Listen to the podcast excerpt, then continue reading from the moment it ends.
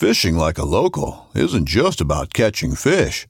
It's about connecting with the environment and the people who call it home. It's about hearing the stories and traditions that have been passed down for generations and sharing unforgettable moments with the people you meet along the way. Fishing like a local is having an experience that stays with you forever. And with FishingBooker, you can experience it too, no matter where you are. Discover your next adventure on FishingBooker.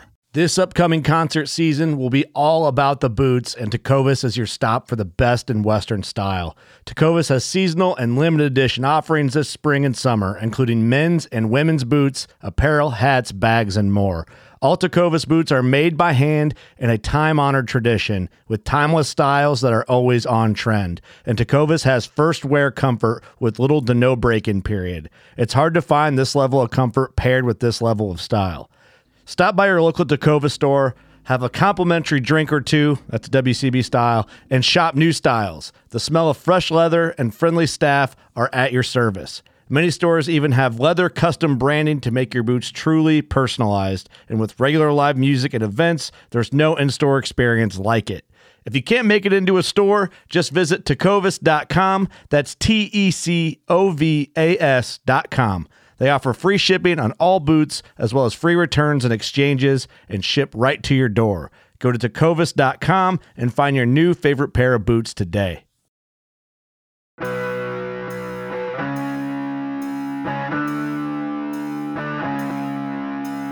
The Pope and Young Club wants to welcome you as we rally together to ensure our bow hunting opportunities for today and tomorrow.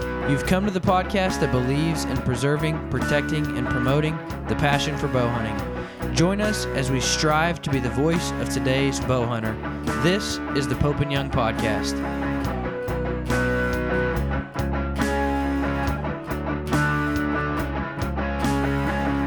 Hello, everybody. Welcome to the Pope and Young podcast. Jason Roundsville here, joined as always by my co host Dylan Ray. And we have with us from Boone and Crockett, we have Justin Spring with us today. He is the director of big game records for, for Boone and Crockett. Justin, welcome. Thanks, Jason. Hey, I know um, it's kind of interesting. We're we're chatting the other day, and Dylan and I, and, and we're like, how come we haven't had anybody from Boone and Crockett on? And we didn't have a good reason. We're just like, I don't know. We see these guys, we we work with them, we partner on a number of things, and and it just never. I don't know why it just never sprang up. So we thought, you know, you guys have your big event coming up, and and uh, we thought we'd have you on to talk about, you know, BNC and your your big convention and and awards program and everything that you've got going on. So I, I would I would love to get a history, like if you could maybe give a, a history of BNC and and why why you're here. Because I don't I don't think a lot of people realize the premise behind some of the records organizations. I know they don't for us. Right. So I mean the, the abbreviated history, Boone and Crockett was started in 1887 by Theodore Roosevelt. Um, he and some hunting buddies that had been out west, they saw the devastation of wildlife. They uh, they wanted to do something about it, so they they formulated this club. Um, one of the first things that you know we started to do was uh, the National Collection of Heads and Horns. The idea was at the time that all these species that were fortunate enough to have the day were going to be extinct. And so the very beginning of records on the BNC side was trying to get the largest member of each species to show our generation basically what used to be here. Um, you know, you follow along with the club's history. Um, it, it, it kind of parallels that of the story of conservation in North America. You know, Pittman or Robertson Fund, Wild um, National Forest Service, all all this stuff is all very tied to BNC. We could we could spend the whole time talking about that.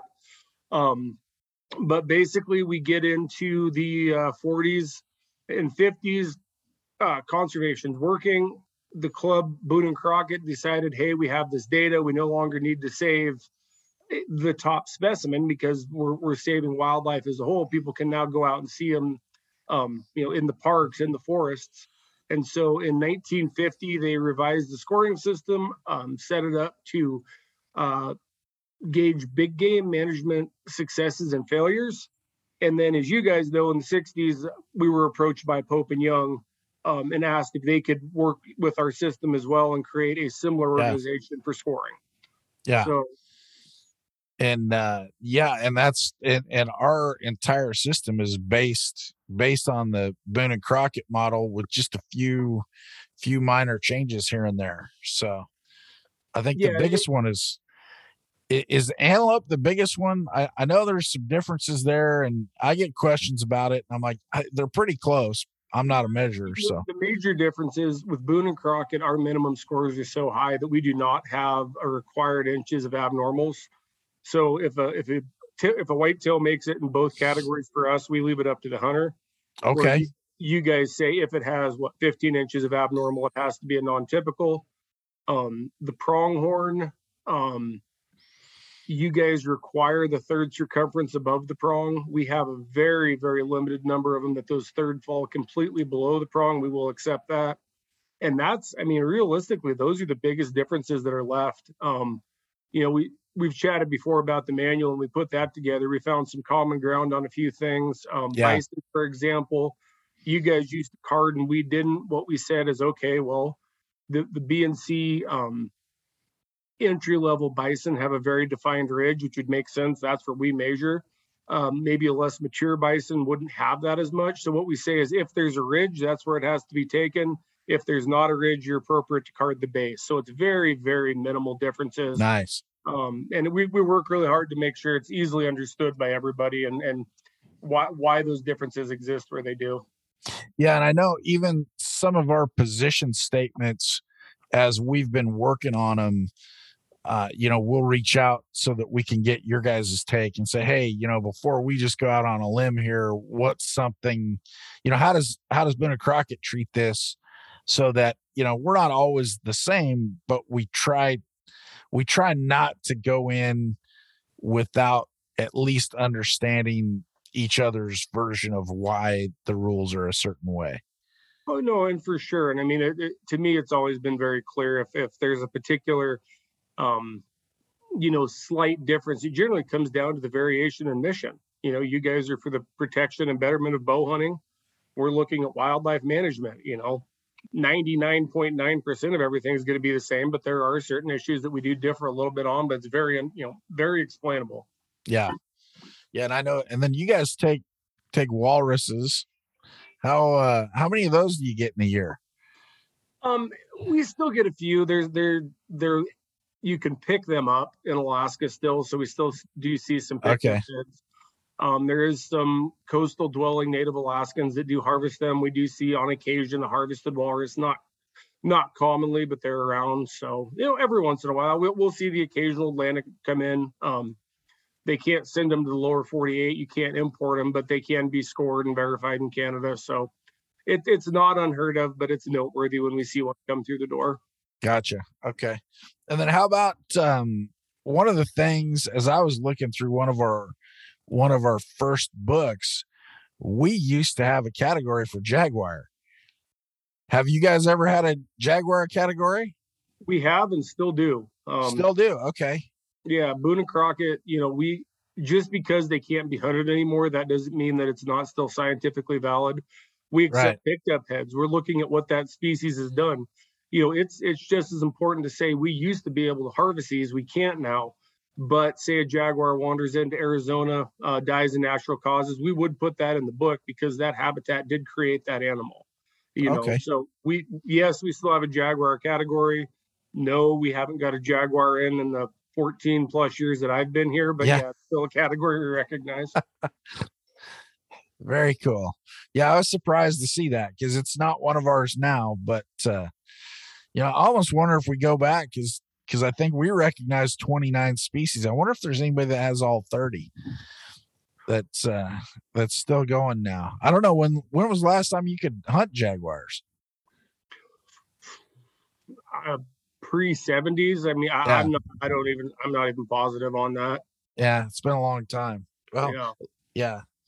So I bet it's in one um, of those books behind you somewhere. Yeah, it probably is. man. That's that's a uh If you have to have a ladder for your bookshelf, you're doing all right. No, no, indeed, we do have a ladder for the bookshelf. Yeah. That's you know, Dylan. Not everybody can reach the the top shelf, but but the, those who can't reach the top shelf fit a lot better on airplanes. Yeah. Yeah. So, um, Justin, I know uh, I know you have your big event coming up here in Missouri with the Big Game Awards um, and the display. Tell us about that for folks who who haven't been to one before. What can they expect at that? Yeah, so the event is July 21 through 23. The uh, the display of all the invited heads that that were submitted for panel judging is actually open now. That opened May 1. So if you go to the uh, Johnny Morris Wonders Wildlife Museum, um, the hall that they usually have their King of Bucks uh, display in is now all um, those those top category or those top specimens from our our awards program. Um, so again, that's open then on the 21st. That's Thursday of July. We have a big welcome reception um, that night. You know, folks are all welcome to come to that. You can get online and register. There's registration fee, and then you know you're welcome to come to whatever event you want on um, Friday morning, we do an open meeting with all of our official measures that, you know, again, folks are willing, to, are welcome to come listen in. We talk to them about what they're seeing, what we're seeing in the office, kind of an open dialogue between our 1,450 measures and, and you know, the records leadership. Uh, after that, we do an official measure appreciation lunch where all of our measures and attendants get a belt buckle and we, you know, kind of thank them for all the efforts they put in. Um, and then that uh, that evening is our youth awards. Any any youth hunter 16 or younger that has submitted a trophy is invited to attend. They're called up on stage. We recognize their accomplishment. Um, and then Saturday we do a uh, lifetime associate luncheon. Again, thanking our lifetime associates. There's an auction in the afternoon featuring hunts and guns and different cool uh, BNC unique items. And then that evening is our Saturday Big Game Awards banquet, which where um, we recognized all those hunters that had sent in their trophies for for panel measuring and, and i hear you're going to be a part of that this time around jason. You're going to join us down there? Yeah i think so. Looks uh, i've i've got my my flights booked. Who knows with the way things have been the last two years. I i hate to commit until i'm actually on an airplane and in the right city these days. Yeah i'm, I'm considering driving just to make sure that i'm there with, with yeah. the issues that we've been having. It's not just you know missouri it's just airline travel in general from what I've been seeing lately. Yeah. No, we're excited to be uh, one of the sponsors of that that award this year for the um the Glenn St. Charles Outstanding Bow Hunting Award. So um, for you guys, I, I think that's uh, great. And once again, just just demonstrates our our further partnership. So um just so you guys know, it was 1973 on the Jaguars. Okay, that's good to know. That's I had to look it up. Yeah, for sure. Um, and then with uh, now your awards program, we do every other year, and you guys are every three. Correct. Yep, we're in a triennial. So this is uh, this is all the trophies received in 19, 20, and 21. Okay. And uh, and are you guys usually in in in Springfield. I know that's a great place with the museum and the facilities, and obviously. Johnny Morris, big supporter of both of ours. Right. No, we we have bounced around. We've been in different locations. This is the third time we've been in Springfield. Um, considering it's within the half days or yeah days drive of half of the U.S. population, it's pretty hard venue to try to beat somewhere else. Um, you know, I don't know if we'll be there for eternity, but it's it's been working very well. Johnny's a big supporter. He's also, you know, one of our members as well. And so he yeah. he does a great job, makes us feel super welcome. They roll out the red carpet. It'd be pretty hard for us to, to go somewhere else at this point at least. Yeah. Yeah, that's nice. Um, I definitely know that's one of they're they're working on a museum for us and and uh and uh, I think it's the uh uh, well, a whole a whole bow hunting wing actually. So we're excited about the future potential there and what that's going to entail, and and uh, wouldn't be surprised if you never know someday you might see us holding an event there. yeah, no, I mean they've also got our our national collection. You know, like I said, what we originally started was in the Bronx Zoo. Um, it was actually in Wyoming for a while. We had it in Virginia for a while. It's now in their museum as well year round. So not only do we have our national collection, right now we also have our awards program heads in there. you had to pick one of of everything in that room, what's the one that you're like, dang? Chadwick That's- Ram. Like, Okay. It, it's that stone sheep, you know, n- number one. I mean, that's that's the one that that realistically probably will never be beaten. Okay. Um, the history of it's just amazing. Gotcha. Yeah, that's um it's interesting when you look at like like our top award is an Ishi award every every other year or every biennial. And um it's interesting hearing the discussions of how those are selected and the the thought that goes into who's going to get it if we're even giving it out because we've had a lot of years where we have not had a trophy that we felt was you know I mean, even world records where we just thought, eh, you know, it's not truly spectacular, or it, it's Right. not, it, it just, uh, you know, I look at some of these things, I'm like, man, it's, it's pretty impressive. So, um, but I do know not only how they, how they hit our records, but even how they hit your books has some, some kind of bearing on, on the Ishi award as well. Yeah, I mean, our, our equivalent of it's the Sagamore Hill Award. It's actually given by the Roosevelt family, but it's very similar. You guys' Ishi Award, it's not given every time. It, it takes a absolutely magnificent specimen, and then the hunt for taking it has to be just as equally as impressive. Gotcha. Um, you know, we we we put just as much emphasis on the fair chase side of the hunt for that award as we do just the the overall ranking, and it's got to have both, which is the very rare trophy. Yeah. Yeah. So so road hunting is not allowed on that. now have you Depends ever on had what you're driving. yeah, yeah. Uh, yeah, and you can't well, I mean you can enter it if you hit it with your car. It- You just wouldn't get that award if you hit it with your car. Yeah, I wouldn't see a vehicle collision getting anybody a uh, a Sagamore Hill. Yeah, yeah. It's neat. You know, when you look through some of the records, it's kind of neat when you look at at some of these folks that are bringing in, you know, just amazing world class or even sometimes world record deadheads that they're finding on the mountain where these things are dying of old age before hunters are taking them. And what a true testament to wildlife populations that that an animal can grow to that size and magnitude and evade you know all, all the folks that are chasing it. And a lot of people know they're there they just can't still can't get it done. Right. so that's uh that always impresses me. Now what um it if you had to say um one of the things obviously records probably takes a lot of your time but but what is one thing that that boone and crockett spends time on that most folks out there might not realize Actually, it's probably about ninety percent of what what we do is is not known by the majority of people. The, the records records is the public facing piece of it. Yeah, know, everybody knows that we keep track of these big game animals, but the majority of our our, our time and efforts is um, university programs. We have endowed professorships around the country where we're ensuring that the North American model is being taught to these up and coming wildlife managers. Um, we have a ranch on the Rocky Mountain front where we host Boy Scout high adventure troops. They go pack rafting.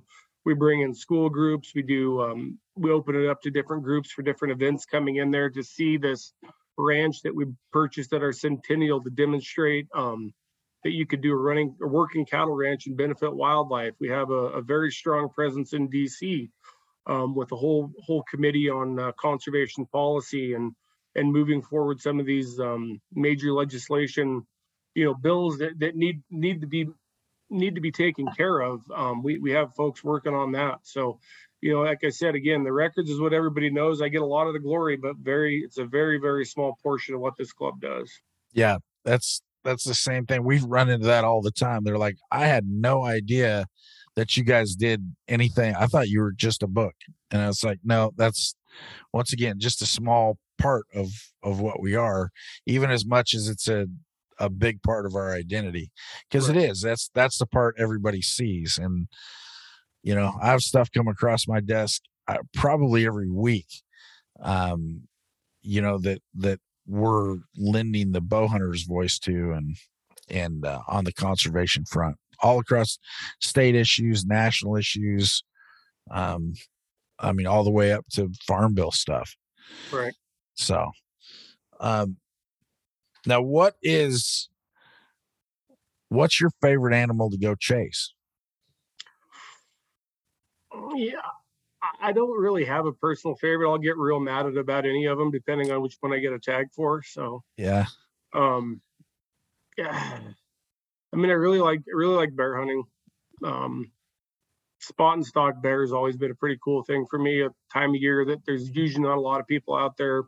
Been kind of cooped up all winter. That that seems to get me pretty excited. But that's that's what we're just wrapping up. So maybe that's why that's my answer today. yeah yeah i think it was jack frost is is we said hey what's what's your favorite hunt? He says my next one. Mhm. we're like what is that? He's like i'm just going home to hunt whitetails but that's my you know whatever i've got coming up is kind of the next one. Right. and so for you what is your what would you consider your your best personal hunting trophy? Oh man, um, we did a I did a 21 day moose float in Alaska DIY thing that that we killed a pretty good bull on, and that that whole experience being out there for that long doing it on our own was was by far the best. Um, you know, trophy wise, maybe it's not the biggest bull ever, but you know, like I said, I mean, be, being out there alone on our own, doing it, everything we saw, that one kind of takes the cake for me of the of the best experience. gotcha i was kind of thinking you might slide in the emperor goose Emperor Goose is pretty awesome. Walruses, grunt necks when you're in a layout boat. That was a unique experience too. But yeah, no, there we've I've been fortunate. I got to see a lot of cool stuff, and you know those experiences are all all pretty pretty unique. yeah very good and so what is on your bucket list Uh, I'd I'd really like to get a bison. okay Um, you know, there's there's a couple hunts out there that are, you know, legitimate, very hard to draw, very hard to get. Um, there's an archery hunt in Utah that I'd be real interested in. There's an Alaska hunt I'd be real interested in. Um, just kind of the ultimate, like, how are you going to get out there and get this 2,000 pound animal back? And uh, that that that's the one that if I if I uh, somehow won the lottery and could buy any tag, it, it would be a bison tag, I think. that's nice. We just had uh Corky Richardson on who holds the world record uh bison for us. And uh he was talking about his hunt and and he's been pretty instrumental in Arizona with their entire bison program. So it was kind of neat to hear um all that had gone in to to that you know even even to the point of getting hunting getting bow hunting allowed during the bison season it was pretty Yeah. pretty interesting Well, I mean, to hear it's that. interesting too. The the bison's one of the few species that we were not able to overwhelmingly recover. Um, you know, the, the requirements that a bison herd has are, are not real conductive to a developed landscape. And Yeah. so, you know, there's there's not a lot of places that a bison can really be a bison. And so, you know, be, being able to try, and that, that there's a reason that it's such a limited opportunity. You know, you don't want to obviously detract from the population, but you know, there's just not a lot of places that you can have that big uninterrupted landscape that they were originally on. Yeah. Yeah. And it's, you know, kudos to the wildlife managers for finding ways, you know, to allow some some take here and there when when the opportunity presents, you know, and uh like some of these bison herds and and even you know that emperor goose. I man, ten years ago, did you ever think you'd ever be able to hunt those? I didn't. Yeah, no, I mean it's it's amazing to see those those recovery stories of you know being on the list and then coming back to a point where you know Alaska residents could hunt it and then they opened it up to a limited number of non-residents. Um, you know that's that's a huge wildlife success and it's a lot of people lost on a lot of people. You know, the fact that we've got a surplus now and this is available and people get to experience that. I mean that's that's why we do what we do at Boone and Crockett and the same with you guys. You know, Yeah. those opportunities and making sure that stuff's available for the future generations. yeah and it's it's exciting and and it's it's one of those things where uh, you know it's clearly the cons the whole conservation is clearly sportsman driven and uh and and it's almost exactly the opposite of how some of the folks that don't really understand wildlife populations and hunting it's it's almost exactly the opposite of how they think it is. They think oh you're out there killing everything and when in fact what we give back is considerably more than what we take out of out of a population know, for sure. yeah And then the whole the whole funding, uh, you know, the North American model, that's a big thing that um, you know, Boone and Crockett has always tried to be at the forefront of, of making sure folks remember that. You know, in fact, it was some of our members that that really put, you know, pen to paper and, and kind of summarized, you know, what the model was and and what folks use now as a definition. It wasn't like it was created, but you know, that that hunter funding, um, it, it- it's it's billions of dollars between that and Pittman Robertson. I mean, that's Yeah. why we have the wildlife today, you know. And so it, it's very important for folks to realize that that that's that's the funding. And you want to do away with hunting, you have a moral issue with it, you're going to lose all your wildlife as it sits now. yeah or let's uh you know let's let's have you know anti-hunters let's see if they will impose self-impose a tax to make sure conservation persists you know let's see if they'll you know put a a tax on you know tofu that will replace the billions of dollars that pittman robertson's making every year Funny you bring up tofu. How much land is locked up in, in soybean production to create that tofu that's taking out of take, taken out of wildlife habitat? Yeah. know? That that doesn't get talked about. Yeah. Um so what is uh what i mean you guys have been around how how many years have you been here? What is it?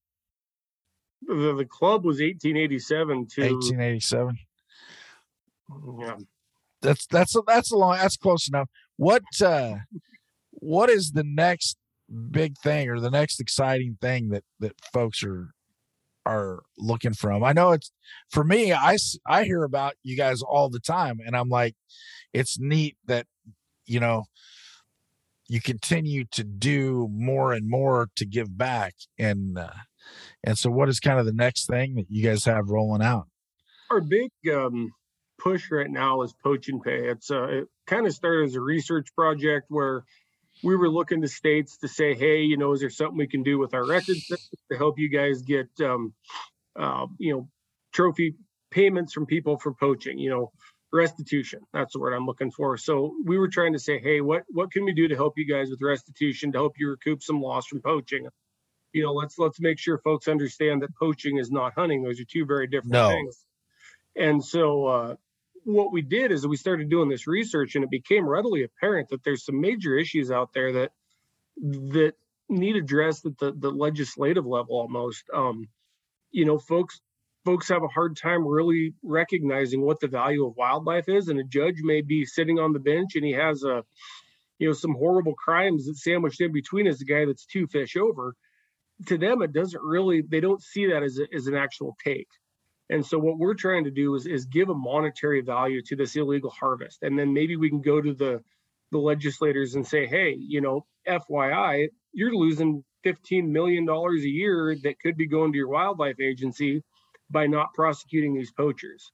And so Right. it's and it's it's this whole long um, project of really really figuring out what is the value of a, of a poached doe what's the value of a poached trophy? You know how much is that taking out of the state's pocket? And what is the poacher what does he owe the state? And then teaching folks that like hey you know you could have this many more millions of dollars in your wildlife budget to, to help other species if we could stop this. Yeah, because you look at that, we we've actually measured some bucks um, at our office in Minnesota because they they actually go on score to determine value, and so um, yeah, you you look at that, and especially on some of these really big animals that that get that get taken out of season, which I liken poaching to hunting much as I do a bank withdrawal to an armed robbery. Those Yeah. those are exactly the same. It's like one of them is, you know, all legal and consensual, the other one is not. And and and no one condones it. Hunters hunters do not condone poaching because it takes away from from us takes away from everybody takes away from the resource and so it, it's it's always been interesting to me to see the ways that that it's quantified or or in other cases that it's not quantified. And you're like oh you know a $500 fine. And you're like well man I, i'd have paid $3000 to to have a chance at a at a buck like that. Or you know i mean there there are there are always opportunity costs. So it's nice that that you're moving forward to show them that.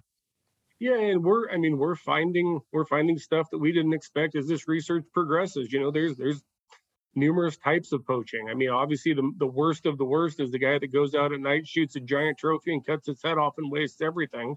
But there's a whole gradient of, of different motivations for poaching and you have to quantify that as well when you're trying to figure out how you address it. And so that's that's our big push right now. That's our our, our next big thing. But you know as always boone and crockett's always involved legislatively.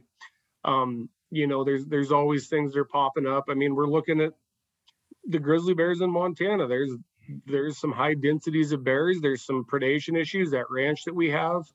Um, you know we're we're working with the feds to see if there's some way that we can address problem bears you know. Um, as it sits now the response time either by the time they get up there to see if a kill you know what what happened there's six or seven bears on there.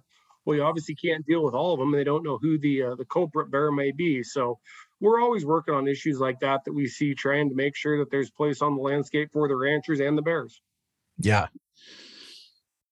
yeah um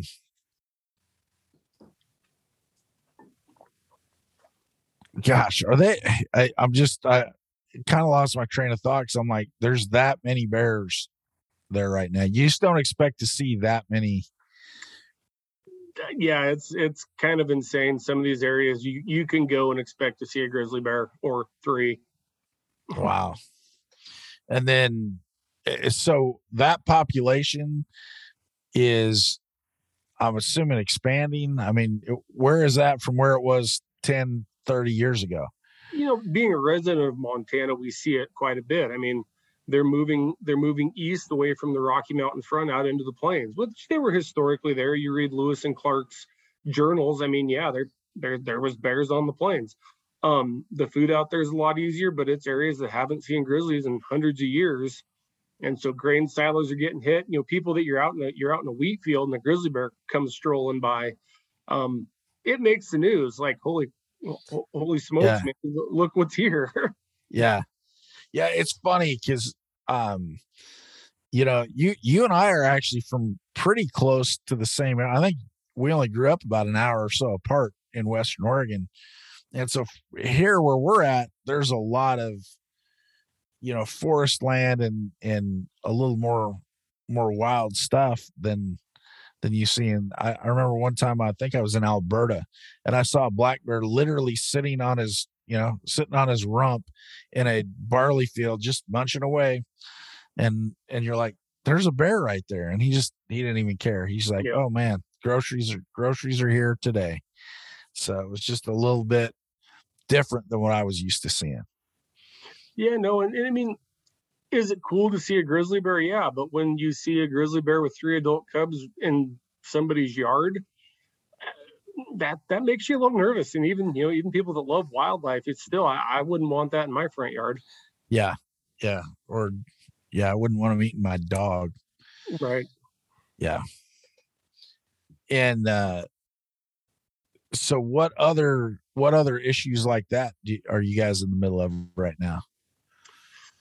I mean, the, the awards has got us pretty tied up, um, you know, for most of 22 as well. These are kind of ongoing projects. We are we are looking at, um, oh, kind of kind of trying to reach out to a little bit of a younger demographic with a with a media campaign, trying to to, to show folks that, you know, hey man, like this conservation thing needs your support. Um, you know, I think a lot of folks, uh, our generation, especially Jason, we we there's always been deer there's always been wildlife you know the generations before us they actually saw it when it was depressed and so trying to convince the younger generation that like we do have the uh, potential to reduce wildlife to minuscule numbers if we don't you know keep everything in check. It's it's hard to convince somebody of something that they've never seen. Yeah. So we're, we're always working on that, trying to reach that younger demographic and be like, hey, you know, if we're not careful with technology, we could reduce populations. If we're not careful with development, we could have this effect. You know, all those things we're always trying to to keep conservation at the forefront and make sure we're not making mistakes that might have been made in the history and just forgot about. Yeah. Yeah. We've had quite a few, you know, success stories in our time. You know, the Emperor's one of them. And, you know, here in Oregon, the, the cackler Canada goose. I mean, that thing, you know, when I started goose hunting, you couldn't shoot them. It was a federal offense if you took a cackler. Now it makes up, I think it's 75 or 80% of the bag in Western Oregon for geese. Yep. And it's just, you know, a complete 180 from where it was. And, you know, 30 years ago, a turkey was kind of a rare thing in, in this area. And, and now all of a sudden there's, you know, quite a few more than there used to be. So it's neat to see those success stories. I mean, you, you've seen it in black bear, black bear populations in the, the southeastern United States. There's states putting in seasons. Um, you know, we're seeing a, an increase in the size of bears. I mean, there's there's wildlife success stories everywhere. And as an industry, we maybe don't do the best telling the stories of it. You know, it, it seems that that doom and gloom sells, and so that's what your your yeah. feeds are you're filled with. And and man, there's there's a lot, like you said, you know, the cackler. I mean, the baldy. How many how many stories are there out there that that we brought stuff back from the brink? You know, through through conservation funded by hunters. Absolutely. Yeah, it's um it's interesting and and then here, you know, in in the black-tailed deer zone, we've seen a big difference because it, it's um you know when the spotted owl shut down a lot of the logging on national forest ground um all of a sudden they're just where you'd go out and see 50 deer in a, in a morning just driving around looking now there's there's not a deer to be found. And so it's definitely changed. I, I don't know if it's i know it's had an impact in a lot of places um, but there's still very good opportunities around but but in a lot of areas uh, up in the cascades especially some of that coast range stuff it's it's really changed the carrying capacity for for deer just just the logging practices. Yeah no it, hasn't and, and we see this in a lot of places you know what? Generally speaking you've got numerous things going on and, and oregon is a prime example you know you had you had hair loss disease that hit the blacktails right about the time i left um, you've got you know an increasing cougar population you know due to legislative action you couple that and the hair loss with a reduced amount of, of early successional forest, you, you you do find, you know, they're facing numerous things and they're not doing as well. I still try to get back when I can and you know hunt the old stomping grounds. And you're right, yeah, it, it's it's not like it used to be by any means. Um, you know, the elk elk harvest have shifted from from very predominant, you know, public land units to more of these private timber company held yep. units because there's harvest going on there. You know, and it's it's not all you know it's not like we can go and, and just flip a switch and deal with one problem and fix it. It's it's an overall management approach that we need to look at. We need we need healthy forests. We need we need realistic predator management, but not eradication. No, cougars have just as much of a place on the landscape as anything else. They just don't have the only place on the landscape. So yeah, it's all challenging and it's all it's all good stuff that needs to be talked about. Yeah, and it's um that's one of the reasons we're really high on on management being left you know we put out a position statement where you know our position is that management of wildlife resources needs to be left in the hand of professional wildlife managers not you know voters at the ballot box because it's it is a complex issue and and a lot of times they tend to go um uh, you know just single species management doesn't work you know right. like like they tried to do that for you know the spotted owl well um, all that did was hurt all, basically everything else you know deer elk bears i mean it's it's uh it's just not a viable way of landscape level management yeah that's i mean that's another thing that, that boone and crockett's very heavily involved in you know we actually I mean, Theodore Roosevelt started the Forest Service. Giff, or um, yeah, Pinchot was the first chief of the Forest Service. He was a club member. At the beginning, I mean, when they set up the Forest Service, they they said that it had to be used. The ideas of parks was not going to work. It was a managed resource, and so Right. the club, the club from our founding has always been, you know, healthy forest, multiple use, you know, and and we're still we're still working on that today. You know, trying to trying to get, you know, fire suppression, fire, you know, fuel reductions, different projects that can be done on our national forest. That's another another um, angle that BNC is very involved in, and nobody, you know, nobody reads an article about the newest world record muskox and is like, oh, those guys are working on forests too. So Yeah, yeah, it's not quite the same headline. but e- even though for a lot of us it's it's you know exponentially more valuable, it it still doesn't quite make the headline. right, yeah.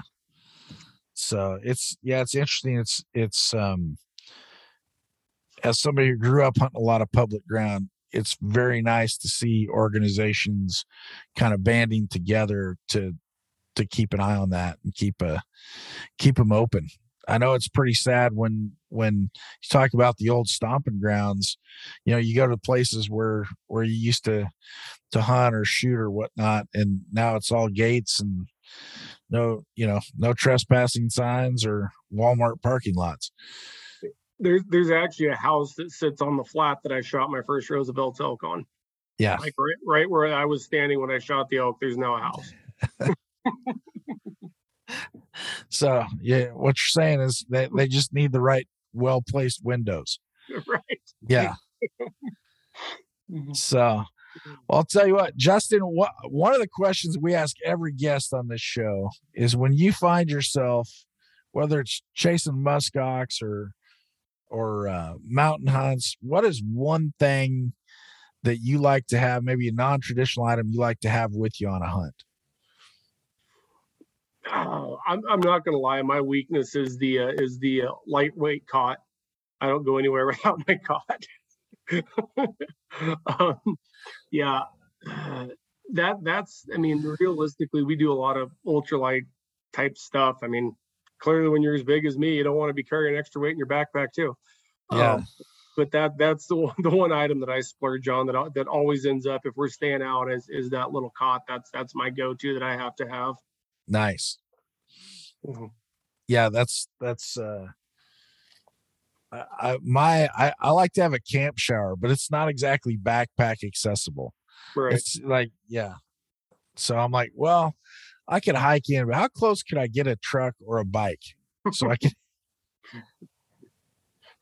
Uh, well, our uh I'm really looking forward to to seeing your show there coming up. Gosh, next month.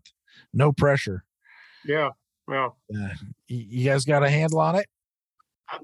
You know, we've done a few of them. I, I think we're sitting good, but I mean, as, as you're aware, every everyone's a little bit different and a little bit, you know, a little bit different uh, hand you're dealt trying to make it happen. So Yeah. Well, I'm I'm for one looking forward to it and uh if uh if folks can't get there, hopefully they they check it out and and learn all about Boone and Crockett and the great things you guys are doing. So, yeah, and I mean, Um, I'll do a, a shameless plug. Our our online auction's up and available now. So if you uh, if you want to get on the website, you can check that out. If you can't join us, maybe maybe there's an item there that you can help support the club through that. So yeah. Um, we'd love to see all everybody there in person, but if not, you know, we, we'd love your help in supporting conservation and fair chase hunting. I think I'm already registered for that one on the Okay. online huntingauctions.com. Yeah. There are a couple things in there and you know, I don't presume to be able to compete with some of the folks you're going to have there at your event, but you never know. Sometimes you can sneak, uh, you know, even us poor boys can sneak one in. I always see between you and I, we're in enough auctions. You can usually find a pretty good deal if you're, Yeah. paying attention. yeah and i've always said I, you know the uh you know the high bidder is is beneficial to an auction but the person that makes your auction is your number two bidder Right. because if you've got somebody willing to pay a thousand dollars and your number two bidder stops at a hundred it's selling for 150 bucks. Mhm. If your number two bidder goes to 950, it just sold for a thousand. They didn't spend a penny, but they just made you eight hundred dollars. So yeah, we need uh we need those number two bidders. So go check it out. Um that's actually the same forum that we use, so our folks should be pretty familiar with it. So anyway, Justin, thanks for joining us today. Um, as always, we appreciate the partnership and working together. I know there's a lot of things that that we do from the measuring manual to the joint classes, and uh, we look forward to continued partnership. and And I'll see you next month in Springfield. Yeah, well, one quick question for you before you get off. What's uh, what's your next event for your field judging championship? You know we're actually working on that right now. That one was uh was a lot of fun. You know dallas smith and his team put on a really good show.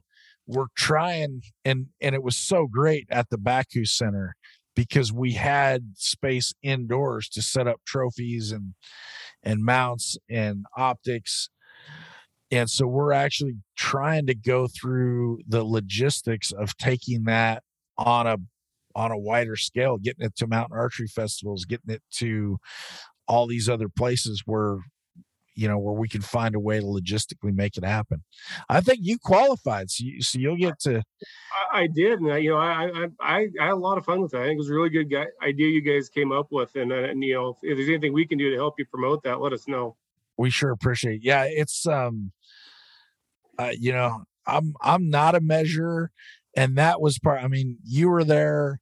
Tim, our director of records, was there. We had a bunch of official measures, and we actually had a measuring class that that a lot of them participated in that. And so I was actually close, or I was actually glad that I just got close on a few. I didn't place in the top three, but I wasn't. You know, I'm just like, oh man, I have no idea. I just hope I'm not 20 inches off. So um the one i think that whitetail gave me some fits. I think gross i was i was pretty darn close but the net had it had some nuances that i nobody like me was going to get so know? that was a lot of fun. So no appreciate it and we'll definitely keep you guys in the loop and and uh and make sure that that we're partnering on that as well. So justin thanks for joining us man. Uh look forward to seeing you here before too long. Sounds good, Jason.